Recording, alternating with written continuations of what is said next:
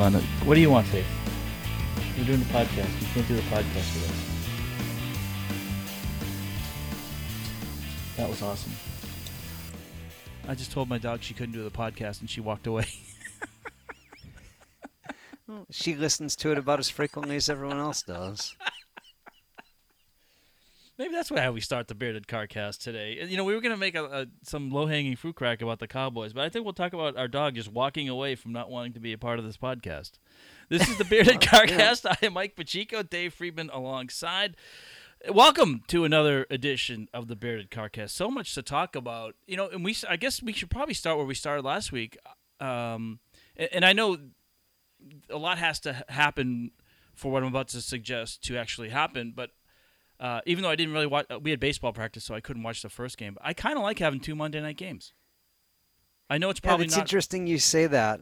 Yeah, I mean, I, I, we talked last week about not really liking the Tuesday night game, and then I kind of enjoyed not having a Thursday night game last week and kind of having the day off and not feeling like you needed to watch that. But yeah, I kind of got into the two Monday night games too. I mean, the Bills and Chiefs was a legitimately good game. And I just thought Andy Reid was so smart. I mean, he realized the weather conditions weren't very good. He realized the Bills weren't playing particularly well, and he didn't take an abundance of risks. So you didn't get the crazy Patrick Mahomes game because they didn't need the Matt Patrick Mahomes game. They just went about winning the football game. I mean, they kicked the field goal at the end to go up two scores, and even if Buffalo had scored on the back end, uh, you know, the the the Chiefs were going to get out of there with a victory. I think good coaches do things that you just. I, I, you were at the Panthers game.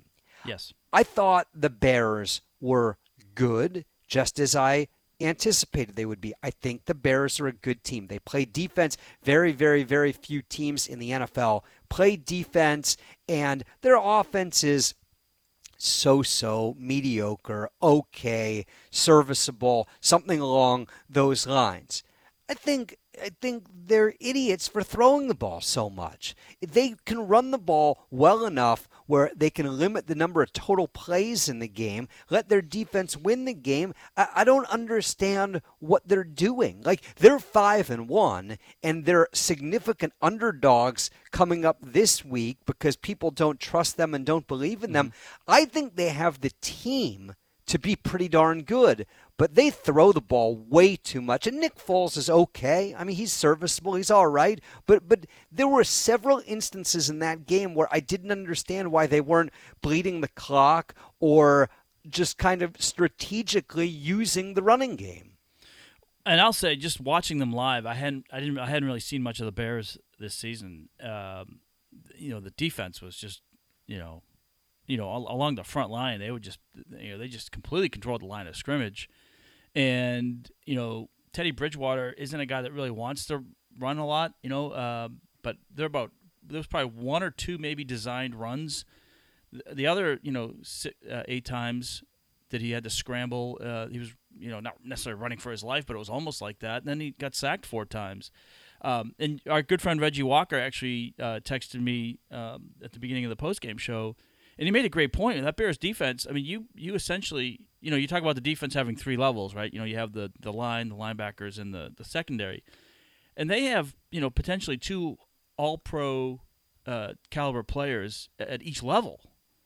Uh, Eddie Jackson might be the most underrated player in the NFL. I have never heard anybody talk about him when the Bears aren't playing. You don't think about him because you think of the pass rush. Every single time I watch the Bears play, that dude's just back in the secondary making plays. And, and I don't mean breaking up passes, I mean punching balls out and making game changing plays. Yeah, no, they were. I totally agree with your synopsis. I mean, I thought they did pass a little bit too much. Nick Foles, you know, to the Panthers' defensive credit, you know, they were forcing him to get the ball out quickly. Um, but the Bears, you know, uh, uh, if they run into the wrong team, they, they could they could be in trouble. But you know, they remind me a little bit of like uh, you know one of those early 2000 Ravens teams. You know, just really solid defense, and the you know the offense is, is good enough. They ran the ball 25 times and passed 39 times. Now, I'm not saying the running game was overly effective because it wasn't. But the point of the offense for the Bears isn't to score on every possession, it's to give the defense rest. Right. Like, like they just need to move the sticks once or twice, play the field position game, and they're going to be just fine. And, and yeah, maybe the the loss at Tarik Cohen has been significant. I'd like to see more imagination in their offense. I think they should be handing the ball off to wide receivers and running end arounds. I mean, take a look at some of the creative teams in the league, like New Orleans or Kansas City, and, and maybe the Bears don't have those sort of playmakers, but Cordarrelle Patterson has been in the NFL forever. That guy can touch the ball five or six times a game in creative ways and, and, and, see what you get out of it. I don't know that passing 40 times for Nick Foles is a winning formula, and particularly as that game was headed down the stretch and it looked like the Bears were going to win, they had difficulty just running out the clock. But I thought that was less about the running game and more about the play calling. So I thought this was interesting. Um, and you know, the Panthers really didn't punt very often, but uh, the first punt, uh, Ted Ginn Jr. was back there, and everybody. Yep, you know, that's another one. There weren't a lot of people in the press box um, for obvious reasons, but uh, I heard someone say, "Is that Ted Ginn?" And then almost Yeah. on cue, almost as if on cue, because this the knock on him here was it, sometimes he couldn't ha- hang on to the football. He drops That's the been the knock on him for 15 years. Yeah, So, of well, course. so he drops the ball, and I blurted out, Of "Yep, course. that's Ted Ginn." now they I mean, recovered it, so it wasn't a turnover. lightning fast, guy that can really, really make a play. Never caught the ball. I mean, he was a first round pick, maybe a top 15 pick Yeah. in Miami, and he couldn't catch the ball Yeah. there either. But if you hand him the ball on an end around, Yeah. that's not a bad play. And yeah, he's play, yeah. older now, but him and Patterson are guys that they can use in creative ways as opposed to I mean, this is a team that controlled the game and won the game 39 passes, 25 runs, whereas the Panthers, who were the team trailing, ran it 29 times and passed it 29 times. And yeah, it wasn't Bridgewater's best game. It wasn't Bridgewater's best game because the Bears' defense is really quite good. That's the point of the exercise. Well, and where you know where the Panthers have had success is using the whole field, uh, and the Bears basically took the edges away. So that took away a lot of the Panthers' advantage, and so they kind of had to go up the middle. And it was interesting if you look at formationally, the difference between this week and last week for Carolina. I mean, the Panthers ran a lot of tight, you know, tight to the line formations. I mean, a couple times they did have, you know, like uh, twins on both sides, but a lot of times it was in tight formations, and that was basically because the you know the Bears kind of basically forced them to do that. And the Bears are now in a situation, and, and who, who knows what's going to happen? The, the, the season is very long. But if you think the Packers are going to win the NFC North, which I think most of us probably do, and we can talk about the Packers going down to Tampa Bay, and, and I mean, they, that was a weird game. In the fourth quarter, I was looking at the box score of a game that I had watched, trying to understand exactly what had happened. And I think it just comes down to those two plays. I mean, the pick six that Rodgers threw, and then on the next drive, the almost pick six, the interception that was returned inside the red zone, and Tampa Bay puts it into the end zone, and you've given away 14 points. I mean, there's no doubt that Tampa Bay dominated the game, but I really thought that came down to just two plays. Tampa Bay wins by 28 points, by four touchdowns, but I, I thought those two plays were the entire game.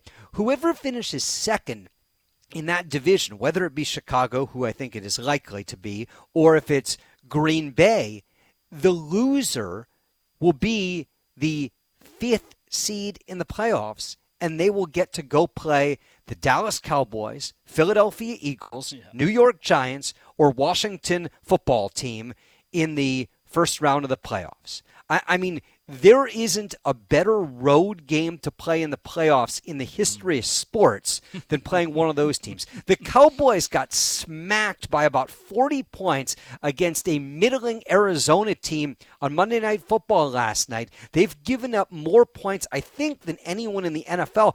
In the NFC, they've given up like 60 more points than any other team. And they're leading the division. They're two and four with a half game lead over Philly. The the Eagles have exactly one victory. They're a half game back in the division. The one and five Giants and Redskins are one back. They are one game off the pace. It's crazy, right? I mean, can you imagine if Jason Garrett, you know, was still in Dallas?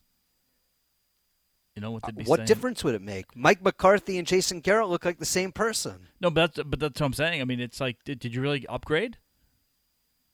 Uh, they You know, don't look they look interchangeable. But I mean, and Dak Prescott got hurt, but but still, it's not like they look good well, they before weren't. that. They I weren't. believe. yeah, they weren't gangbusters with with Dak to start the year.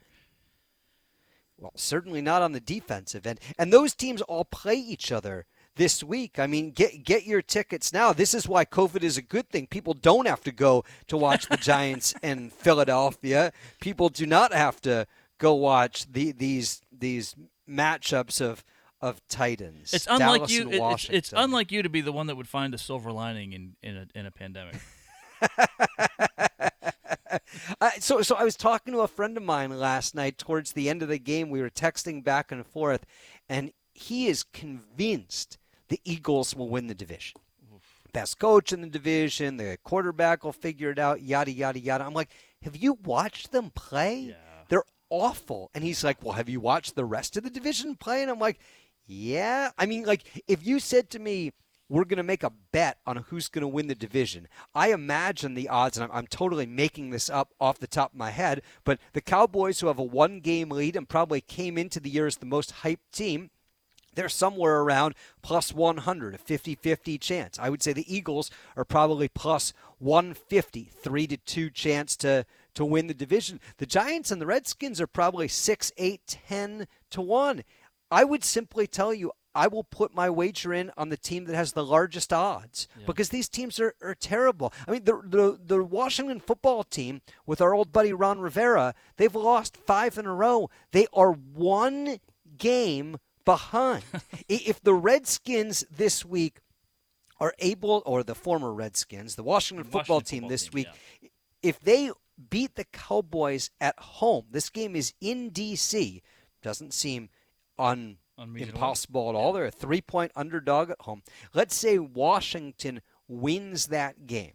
Then, if the Eagles beat the Cowboys, then uh, then the Redskins. Oh, I'm sorry. If the Eagles beat the Giants, then the Redskins, the former Redskins, would be a half game back. Or if the Giants beat the Eagles, the Redskins would be tied for first place.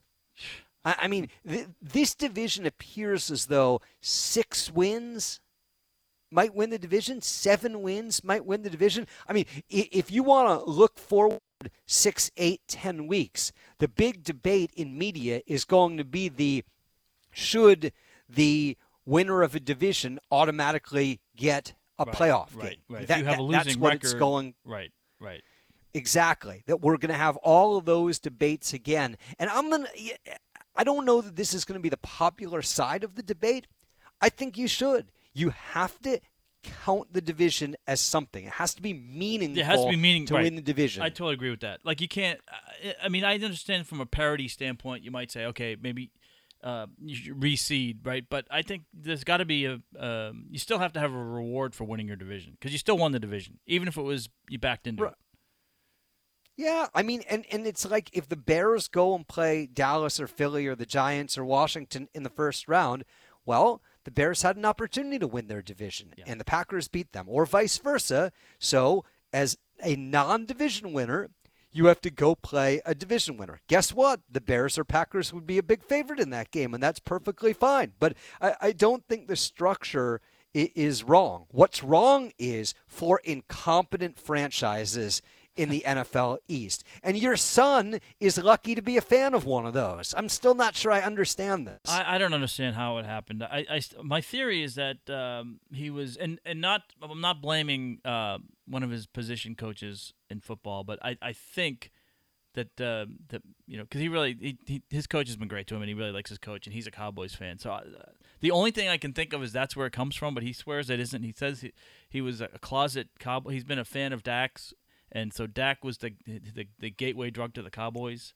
Uh, I don't know. I don't know. It's it's embarrassing. It really, I mean, in, in a funny way, because everyone goes, "What? You're a cowboy?" Like, because of course they think because he was born here that he'd be a Panthers fan, which makes sense.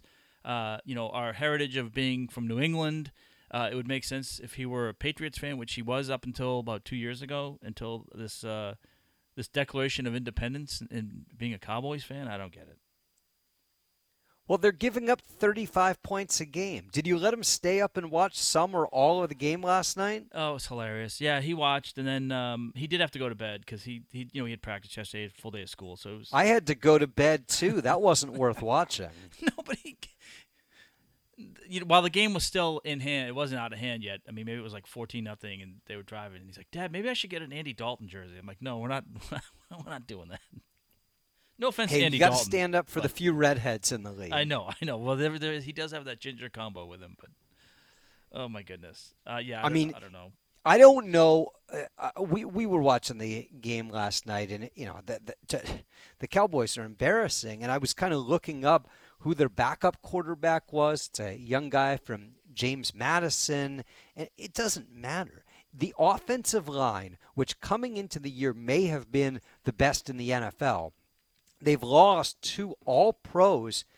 I don't know anyone that could function behind that. And Dak Prescott yeah. certainly made the best of it because he is mobile. Andy Dalton is not, and and he's going to get killed. Anyone that goes back there is going to get killed unless they get some guys back. I mean, that's the thing. They're a half game up in the division, but if the offensive linemen don't return and the defense doesn't get better, I have absolutely no idea, except for the fact they get to play the Eagles, Giants, and Washington football team, how it is they're going to find wins to make the playoffs. The problem is it's almost impossible to argue for anyone else in there too. Yeah. No, that whole division is just a it's a dumpster fire right now. It's brutal. If we switch gears to the other side of the league, the best teams in the NFL, in the AFC, which by the way, we were talking last week about the Bills and the Patriots, and suddenly neither of them look particularly good. But I believe that only two unbeaten teams in the AFC, Pittsburgh and Tennessee, square off in Nashville this week. So, you know, I, I don't know if this is an AFC uh, uh, championship game preview. I still like uh, Kansas City better than either of them. But hey, 5 and 0 is 5 and 0, and you, have to give credit to both of the organizations who have kind of overcome some stuff. Tennessee certainly uh, missing games with uh, the COVID situation, and Pittsburgh. Uh, people are beginning to talk about them like they are really, really good. And I think the emergence of Chase Claypool, who golly, I mean, he looks just like Calvin Johnson. Um, that that that's been huge. I mean, when you can just insert a weapon like that, but they've played four of their five games at home, and their five wins are the Giants, Broncos, Texans, Eagles, and Browns. Yes, kicking the tar out of the Browns is semi impressive since Cleveland came in looking pretty good, but I think the Browns are that, you know, 8 and 8, 9 and 7 sort of team that we thought they were going into the year. It's funny to say it this way because we're used to Pittsburgh being good.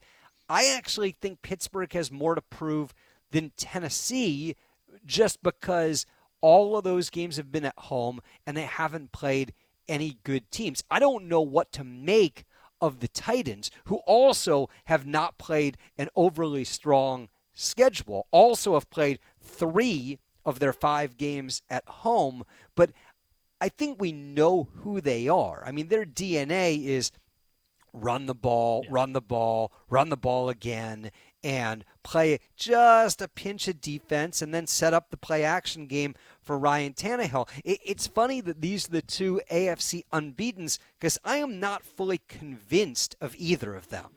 Well, uh, talk to me in two weeks about um, Pittsburgh because I think you know with back-to-back games against Tennessee and Baltimore on the road, you know that I think this will give us a, a better indication of of who they are. But when you look at uh, just how Tennessee is just running through people, uh, you know, I mean Derrick Henry's a just a legitimate battering ram.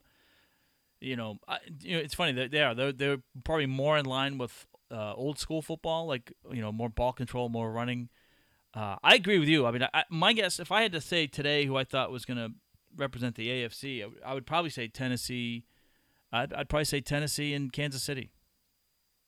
Kansas City and Baltimore for me. I mean, I, I, said last week I'd take those two teams over the field to win the Super Bowl, and I still would. I think one of those teams will represent the AFC. I think they're the two best teams. Baltimore has the one loss. It came against Kansas City. They're five and one.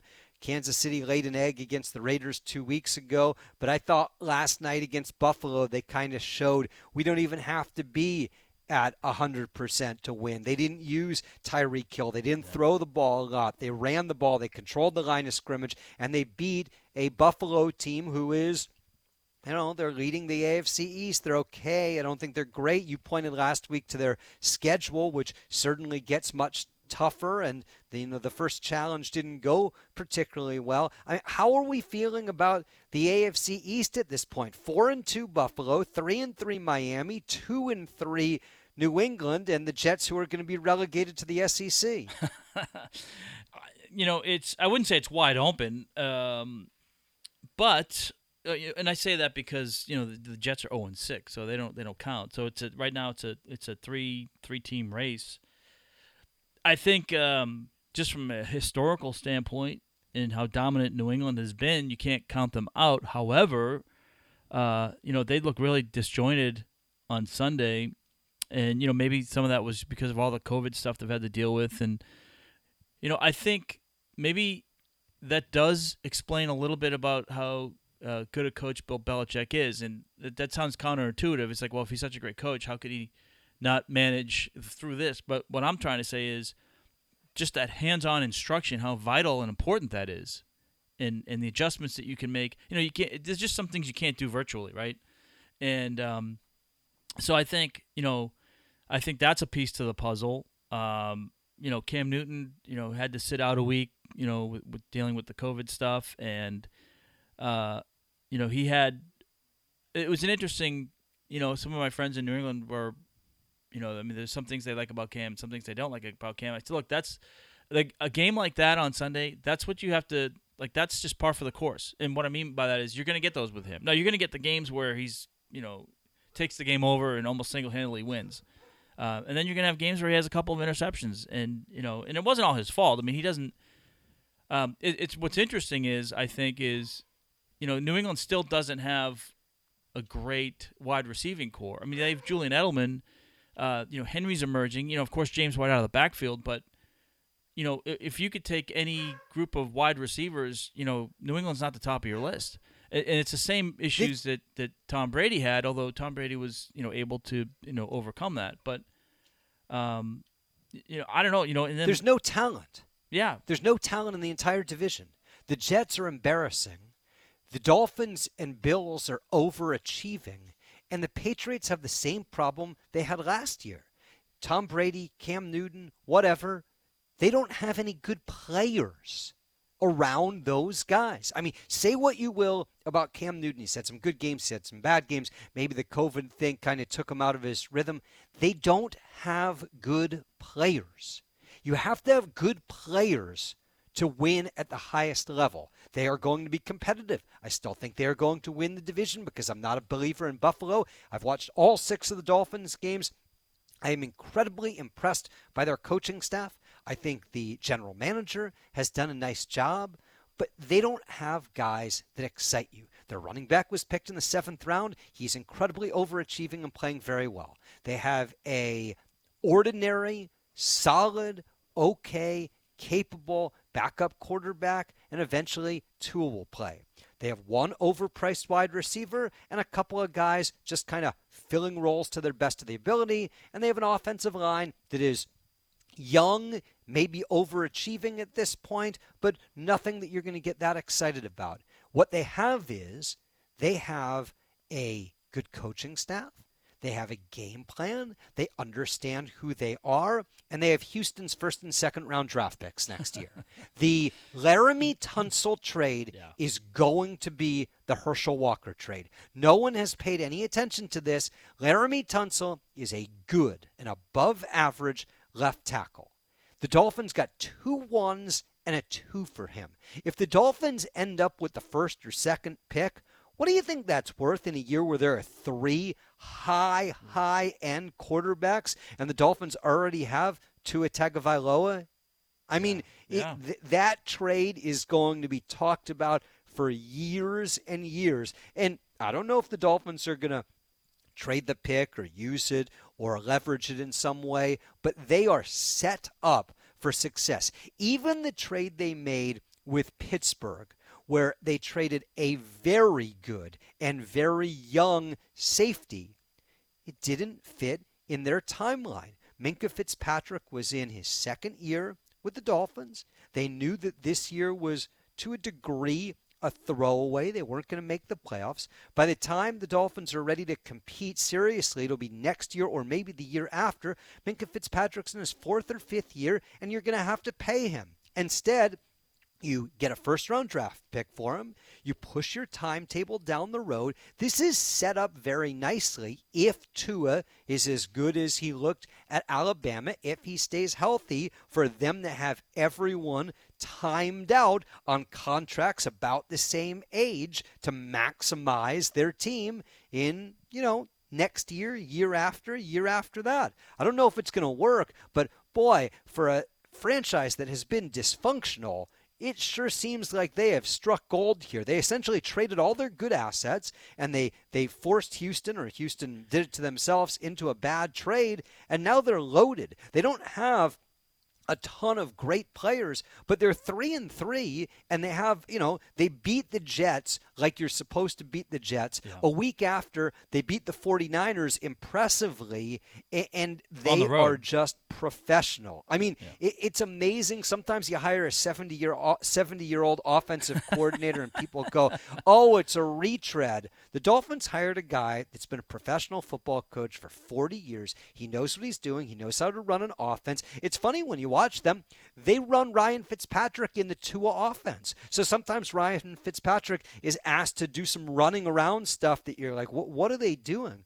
Well, they don't want Tua to have to learn two offenses. So the fact that, you know, they punt a couple of plays, Fitzpatrick's actually better on his feet than most people think he is. But, like, they're running the Tua offense. Tua gets to sit and watch. He's redshirting the year. He'll play the last, whatever, six or eight games. Or if there's an injury, he'll come in. But they have done such a good job of understanding there's no pressure or expectations. They're not supposed to win this year. If they win, if they make the playoffs, great, but no one's going to sweat about it. No one's going to get amped up. They're not going to make a major trade at the deadline and, and forge over, give away a future asset. They get it. The Bills are really the exact same thing.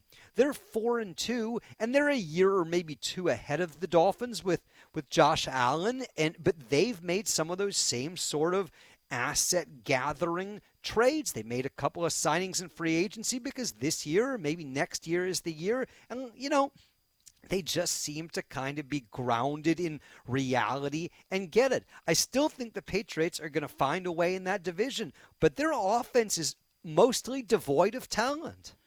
And has anybody gotten more out of a career than Ryan Fitzpatrick? Well, I mean, it's it's incredible. I mean, it's and been- and and the thing is, it, it it goes so far in the NFL to be a good guy. Like if Ryan Fitzpatrick had his exact level of talent, which should allow you to play in the NFL in a backup role year after year after year, but you were a pain in the butt or you weren't Yeah. helpful, then he wouldn't be sitting there next to Tua, who is Yeah. the franchise, and everyone knows he's the future. Fitzpatrick has embraced every role he's been given for 15 years. We need you to play, we need you to sit, we need you to mentor, whatever it is. Well, that attitude has made him a lot of money, and quite frankly, he's had a good career. Yeah, he's earned it. Yeah, absolutely.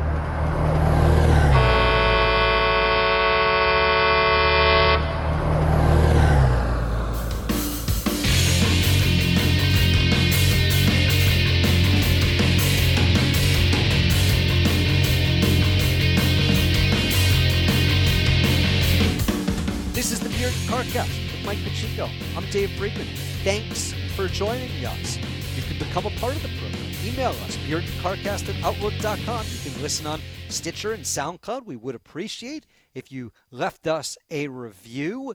We come at you each week during the football season, but Mike, we're getting close to college basketball. We're about a month away, and then the schedule might not be complete, but we sort of have an idea of what Winthrop is doing. The uh, D1 ticker reported yesterday that the contract has been signed, and Winthrop will be playing in the bubble at Louisville. So we, we will be off to Louisville if we're allowed to be off to Louisville. If not, maybe we'll be broadcasting the games from your uh, newly uh, renovated house. Yeah, from the kitchen. That'd be that'd be exciting. I'd have to We'd have to get uh, kitchen stadium. The kitchen stadium would have to get uh, would have to get some ring lights because we'd have to do some video, right? Uh, so we'd have to get some ring lights. Uh, we'd probably have to upgrade the internet a little bit because you know we'd want to try and tap into the ACC feeds if we could. Because ACC Network will be, uh, you know, since that's an ACC Network uh, school, that uh, hopefully there'll be some good um, good video coming out. We might have to talk to Everett Hutto, get uh, get some good tips on how we can um, siphon off some some good camera angles. But I'm I'm excited, I, and, and I really hope it happens. Um, not not just selfishly for us, um, but I just think uh, if done done safely, I think you know the NBA and the NHL, and to some degree Major League Baseball at the playoffs, uh, they've shown that the bubble concept works. Yep, Yep. I mean, if it's done right, if it's well organized, if it's resourced, it, it, should go well. And I do like the idea of playing three, four, five, six games in one place over a short number of days because that's fewer flights, that's fewer buses, fewer hotels, fewer restaurants. If you can you can limit the number of places you go, the the chances of staying healthy are a lot higher. And with the NCAA, my understanding is the way it's going to work in college basketball, if there is a positive test, the team is shut down for two weeks. So it, you can be losing a lot of games, and uh, th- therefore you need to do everything you can to avoid uh, uh, being yeah. shut down. But let's be honest. I mean, the real reason you like this is just the efficiency of it because, uh, you know, f- f- in terms of game prep, uh, it's almost like being at like an NCAA tournament where, where you know you're going to be some. Well, if, if you win, you know you're going to be yep. somewhere for a couple days. So the efficiency yep. angle well, and, is what you really like.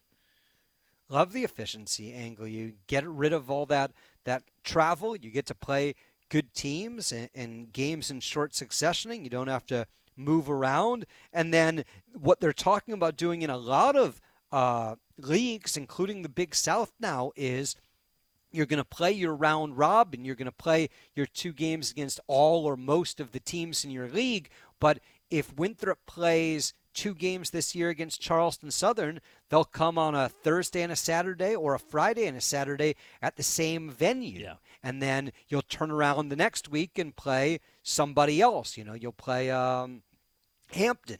So you could play you know, Friday, Saturday, Charleston Southern at Charleston Southern both days, and then you're off for most of a week, and then the next weekend play two games against Hampton. So you might go to Hampton, play Charleston Southern at home, go to Radford, play High Point at home, and I, I like that idea too because again, it's less travel and you get your games in, in a compact way. But man, you talk about a way that the the schedule could be biased. If you think, and I'm just spitballing off the top of my head, if you think Winthrop and UNC Asheville are the two best teams in the league, and let's say Gardner Webb's the third best team in the league, and now you're uh, Longwood, well, it makes a big difference to you whether you're playing those teams at home or on the road. So some teams are going to play two of them at home and one on the road, one of them at home, two on the road.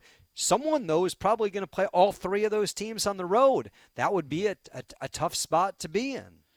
Yeah, and and of course, you know, the way coaches are going to sell that is that uh, you know it doesn't matter. You know, Pat's going to be like, hey, it doesn't matter where we play, who we play. We're, you know, we're going to do what we're going to do. But there there is, you know, from an analytics standpoint, I mean, there is there is value in what you're saying too, though, right? I mean, if if if let's say and, it, and we don't know what the disparity is going to be, right? I mean, some years the top four, top five are closer. Sometimes it's really a three. Um, you don't want it to be. I mean, if it's, can you imagine if it's like the top three are just head and shoulders above everybody else, and then you know you you get uh, two of the others at home, and you only play one of the others on the road. I mean, that's a big, you know, that could be a big, big swing too. Right now, the flip side of it is if you think that Winthrop is the best team in the league, and I think they'll be the preseason favorite, and I think it'll be close to unanimous. I think Winthrop is on paper the best team. A lot of Yeah, things can happen that, yeah. between now and the end of the year, or quite frankly, between now and the beginning of the year. But um, if if you are a middle of the road team and you see the schedule and you play two at Winthrop, initially you're going to think, "Ooh, that that's going to sting. We're going to have a difficult time winning one out of two. But the backside of that is if Winthrop came to your place, your chances of winning one out of two increase, but then you're going to have to go somewhere else. So maybe your chances of winning more overall games rise because Winthrop is going to be a difficult team for you to play. But now you've got Presbyterian at home twice, whereas if you went to their place, you'd be battling it out to try to win one game. Now you got them coming to your place, and you're thinking you can beat them twice. So you know there, there are a lot of politics, and people are going to posture, but the, the schedule is what it is. College football, Mike. Did you watch Clemson and Alabama on Saturday? It was really the first. I'm sorry, Alabama and Georgia Alabama, on Saturday. Georgia, It was yeah. real. It was really the first kind of big, big must-see TV game of the year. Well, I'll tell you what, I would have watched that game, uh, but we went to Top Golf, and uh, we didn't have the game on there, so I, I can't. Wow. Yeah, and I got to tell you, Who is we? Uh, so I went Sam and John, and then Okay. uh, we did because you can have six people. So we met another family, uh, one of John's friends, his um, his friend's mom and his sister, and uh, I think this shows how big a college football fan you are.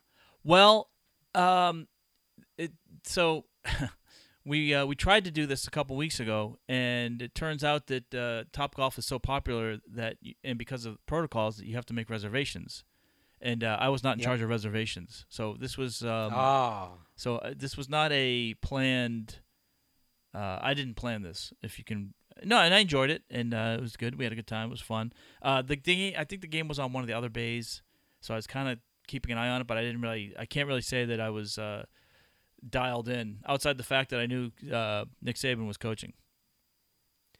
Well, that that was a story in itself. But the game, I knew a lot of people. My friend Pete Thamel wrote an article during the week on Yahoo that essentially said Alabama has turned into the team that Nick Saban always said he didn't want, that scores a million points and can't stop anyone. And Georgia is the old Alabama with the kind of pedestrian quarterback play, but the unbelievable stifling defense. And there were definitely people that thought this was the time for Georgia to beat Alabama. Right. And the first half was good, exciting, competitive. Georgia probably looked better. And in the second half, Alabama just took them to the woodshed. And a big portion of that is Georgia's quarterback isn't good enough. He's an unbelievable story. He walked on at Georgia. He left. He went to a junior college. He came back on scholarship and he won the job. And, and, that's all great. He, he can't beat Alabama. If they put that guy out there against Alabama 10 times, Alabama's going to beat him nine of them. That guy's not good enough to beat Alabama. And I believe, if I'm not mistaken, I think Georgia's backup quarterback is JT Daniels, who transferred from USC. And, you know, obviously there's a reason he transferred and he wasn't great there. They got to give that a chance. It doesn't, it, it, it's not good enough with what they have. It's interesting, though, to look at the top 25. Alabama is, you know, number one or two, you know, with Clemson, who looks terrific. They haven't played a ton, but, you know, the win over Miami was convincing and they've beaten everyone else. Alabama looks great. There's nobody else. I mean, Notre Dame is ranked third right now. They barely beat Louisville. I think I read that they have fewer big plays offensively, fewer 20 and 30 yard explosive plays than almost any team in the country. I mean, the, Ian Book and the offense don't look particularly good. After that, it is a smorgasbord of mediocrity. Oklahoma State, I, I'm not that excited about them. Florida, Texas A&M, Cincinnati. Cincinnati is ranked in the top 10. I, I, and, and, again, I, I, think Luke Fickell has done a really good job, but they've beaten um, Army, USF, and Austin Peay. That's a top 10 team. It, it, it's amazing. Now, the Big Ten comes back this week. Yes. So we're going to see a lot of other options. I, I am fascinated by the Minnesota uh, Michigan game this week because Michigan, it, it's time to prove it for Jim Harbaugh. And, and, my understanding is his contract has fewer years left on it than any other Power Five coach in college football. And, and what they're going to do is a fascinating situation because – Jim Harbaugh has come in with a big name and he's consistently won 8, 9, 10 games, but he has not beaten Ohio, Ohio State. State. Yeah. He has not gone to the Rose Bowl. He has not had them in the top five.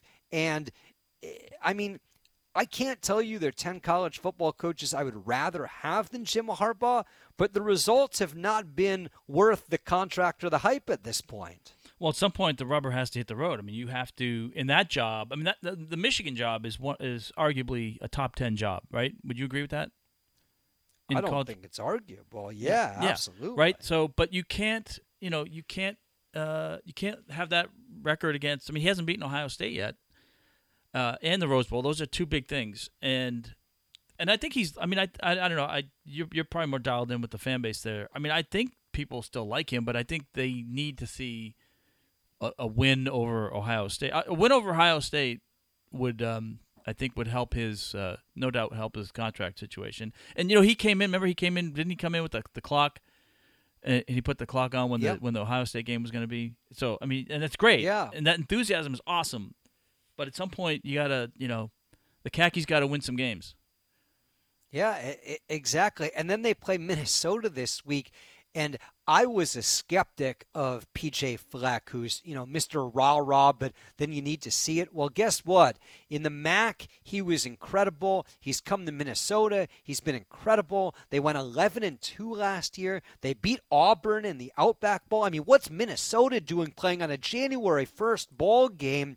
And that is just a fascinating start to the Big Ten season where where Michigan is is big blue and the history and the tradition, but they've underachieved recently, and Minnesota is on the rise. I'm very interested to watch that game. College football desperately needs another couple of teams that give you the the maybe it could be sort because right now the odds that it's going to be Clemson and Alabama in the national championship game just seem overwhelmingly strong. That's not to say that Georgia with JT Daniels maybe could give give Alabama a game if they play a second time, but the the teams that look like they're kind of three, four, five. I mean, Notre Dame looks much more like a second tier ACC team with North Carolina and Virginia Tech than they do a team that's about to upset Clemson or Alabama. Yeah. Now, I like Notre Dame. I think Brian Kelly has done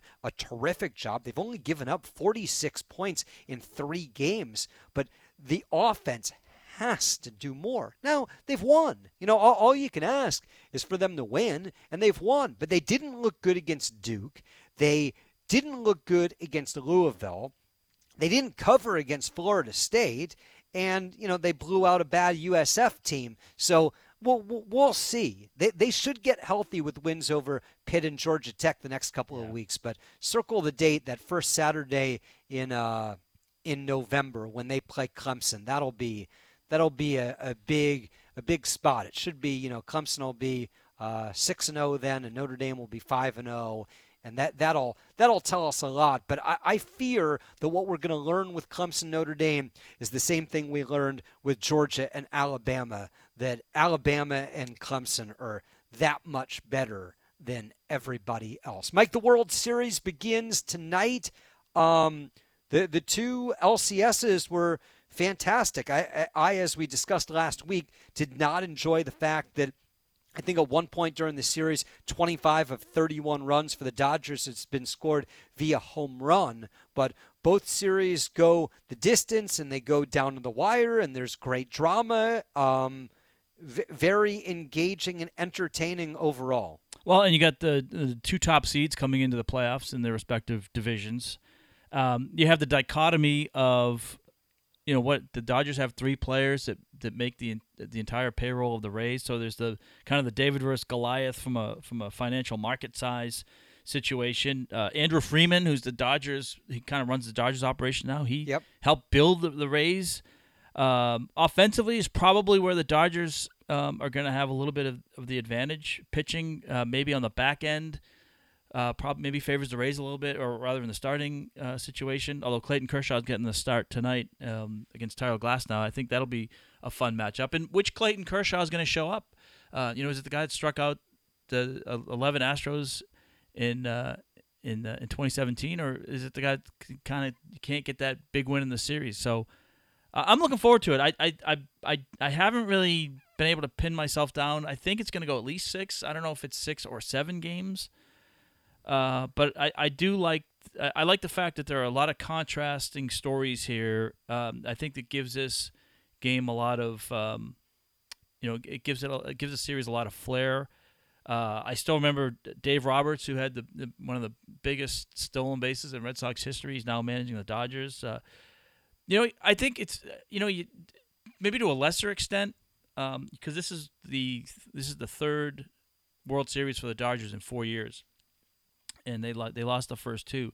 I wouldn't say this is quite the Jim Harbaugh situation, but you you do get kind of get the sense that Dave Roberts needs to win one of these, don't you? Yeah, I mean, you can't be the best team in baseball every year and have not won a World Series since 1990 or 1988. 1988. That's the Kirk Gibson Yeah. uh, World Series. I mean, they are so uber talented. And it's crazy to think because they've been uber talented for years. Mookie Betts is their best player. Yeah. I mean, as a Red Sox fan, how can you watch this? Well, yeah, I understand with that that point, but you know, things happen, right? And Did you see the Bob Ryan tweet about this? Or maybe it was Dan Shaughnessy, one of those old Boston sports writers, wrote that letting letting him go was the worst move since selling Babe Ruth.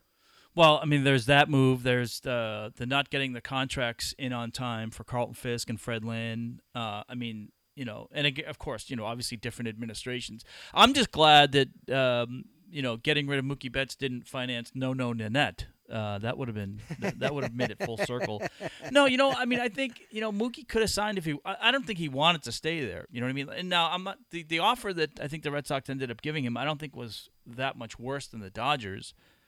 Um, so I mean, I, I don't I don't think that was a case of the Red Sox didn't do enough. I mean, maybe they could have done more, but I think a case of you know Mookie probably wanted to you know see what life was like somewhere else, and I don't blame him for that. Uh, I, you know, in this day and age, But they traded him, right? D- maybe I have this wrong. My, my memory of it was no, no, they did trade him. He had They, one no, year they- left well, on his contract, and they well, well, they, traded they traded him because he, he suspect he was they didn't think he was going to. he wasn't going to resign. Right, right, right, right. Yeah. So that that the point I'm trying to make is they kind of knew that he he he wanted to test free agency.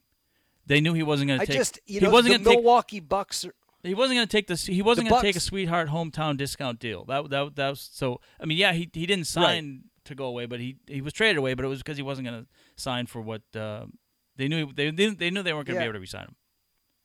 I mean, the Bucks are in the same spot, right? Giannis is going to be a free agent after next year, and all indications are they are not going to trade him, not knowing whether he's going to come back or not, and they're going to be a, a title contender. Maybe that was the difference. Maybe the Red Sox, even with Mookie Betts, weren't good enough to be a title contender. But regardless, Hold on a minute. I, mean, got, I got a bigger I got a bigger Red Sox scandal or, or bigger Bob Ryan scandal we got to talk about. Apparently, he had never heard of a Twix bar. what? Yeah, I saw that on Twitter. I don't know if that was a legit thing or I, it was. I think it was. Uh, I saw that on Twitter. He'd never heard of a Twix bar. Huh? How do, I mean, for as much as that man has traveled, how do you not run into a Twix bar at a? How about how about Al Michaels, who is as good as anyone has ever been broadcasting NFL games? Who he, made a vague reference to this on Sunday night, but I've heard him talk about this before. You know, he doesn't eat vegetables. Okay, I didn't know that, but okay. He just, just he just he doesn't he doesn't eat them. And I, I, I like I've heard him do podcasts and stuff and talk about it, how he's just not interested in vegetables. He's never liked vegetables, yada yada yada. But like he made a, a veiled reference to it on Sunday night, and I was wondering how many people would have gotten it. But w- what is stranger? An adult who refuses to eat vegetables or an adult who doesn't know what a Twix bar is? well, I got to go back to this veg. Like, so he doesn't like. What does he have for a side? If he has a steak, what's his side? Like more meat? It's a good question. I mean- yeah. Well, I, it, it would be interesting I to mean, see what can- he I mean, French fries a tech- vegetable tech- because is a French fry right? yeah, exactly. yeah. Yeah. that's the question. Does he? Because Well, French fries are a vegetable. They just don't do you any good. Yeah. Yeah, I mean it's fried and it's not good for you. But yeah, that, that that's actually a good question. I mean, you think maybe um maybe At least he likes apples, right? Does he You eat know, apples? I don't know if he eats apples. That would be a problem. I've always held Al Michaels in great regard, but if he doesn't like apples, we, we could have a problem on our hand. We forgot to make our picks for the week. I think we're both four and two, though I kind of stopped counting. But I, th- I think we're both That about about four and two. We've been pretty Yeah. good. The, it, well, you started out really, really strong. Well, then the, the COVID struck. Um, yeah, then COVID struck. The Patriots are two and a half point favorites over the uh, 49ers this week in New England. I'm going to go New England. This is a big bounce back game, and I think they have to flex their muscle here. Now, San Francisco is a Yeah. team that they had a bounce back game last week or this past week. Jimmy Garoppolo uh, kind of getting back on track. But I'm going to take New England uh, at home against the 49ers. Yeah. I like several games this week. I like uh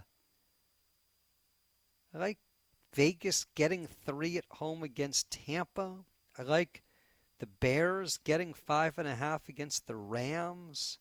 I don't know which one. I got. I'll, I'll go with the Bears. I've had the Bears the last two weeks. They've been good to me. They're getting a, a bunch of points. I'll, I'll go with the Bears again. The Bears. I like the way they play defense. I think they're going to play close games. I mean, one of these weeks Nick Foles is going to screw it up, and, and the coach might screw it up too. But but I, I, I like the way they play defense, and they're getting a bunch of points. So All right. Well, there you have it. Another there you have it. wonderful edition of the Bearded Carcast. We have not seen my dog since she walked away at the beginning, so don't be like my dog. do Keep listening, she- subscribe, leave a review. Maybe she went outside and hitchhiked, and she's on her way to better times. Well, she only has one uh, exit right now because the uh, screened-in porch is still being worked on, and we have no stairs. So uh, that door is shut. So I don't think she could escape. Hmm. So Well, maybe she went where my dog goes most of the time, which is to take a nap. That's exactly what she did.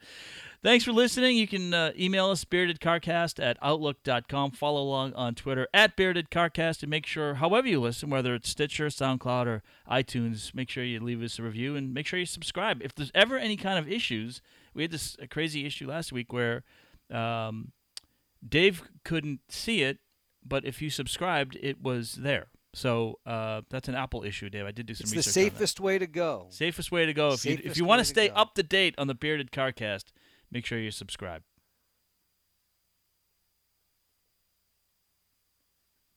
All right.